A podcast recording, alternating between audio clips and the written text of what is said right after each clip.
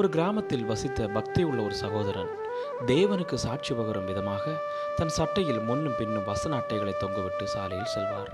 இது நிமித்தம் அந்த கிராமத்தில் பல இடங்களிலும் இவரை பைத்தியம் என்று அழைத்தனர்.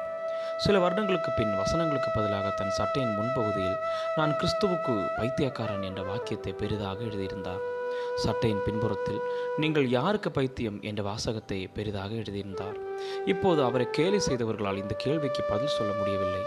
அவ்வூர் மக்கள் சிந்திக்கலாயினர். அவர் தன் சட்டையில் தொங்கவிட்ட வசனத்தின் படியாய் வாழ்ந்ததை கண்ணார கண்டு பலர் இயேசு கிறிஸ்துவை விசுவாசித்தனர். பவுலும் தேவனை பற்றி அறிவிக்கும் போது சில இடங்களில் அவரை பைத்தியக்காரன் என்ற பட்டத்தை சூட்டினார். ஆனால் அது அவரை மனமடிய செய்யவில்லை. பவுல் எதனை மக்களுக்கு அறிவித்தாரோ அதன்படியே அவரும் வாழ்ந்து காட்டினார். அதனாலேயே அவர் அநேக நிருபங்களை எழுத முடிந்தது. அநேக இடங்களுக்கு சென்று சுவிசேஷத்தை அறிவிக்க முடிந்தது.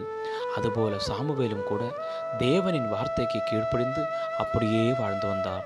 அவர் பெரிய தீர்க்கதரிசியாய் இஸ்ரேல் ஜனங்களுக்கு ஆலோசனை கூறி நடத்தி வந்தார்.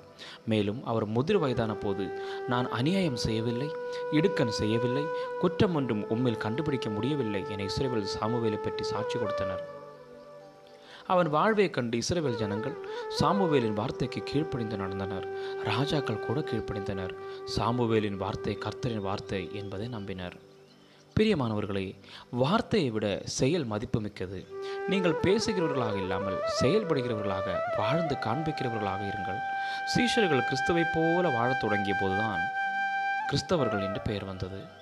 இயேசுவும் பேசுகிறவராக அல்ல முன்மாதிரியாய் வாழ்ந்து காண்பித்து சென்றார். உங்கள் வாழ்வை கண்டு அருகில் உள்ளவர்கள் உங்கள் குடும்பத்தில் உள்ளவர்கள் நீங்கள் கிறிஸ்தவர்கள் என சாட்சி கொடுப்பார்களா? சிந்தித்து பாருங்கள். பரலோகத்தில் நம் கிரியைகளுக்கு தான் பலன். நம் செயல்தான் பேசும். நம் நடக்கையில் கவனம் உள்ளவர்களாக இருப்போம். நம்மை பார்க்கும் கண்கள் நம்மில் கிறிஸ்துவை காணட்டும்.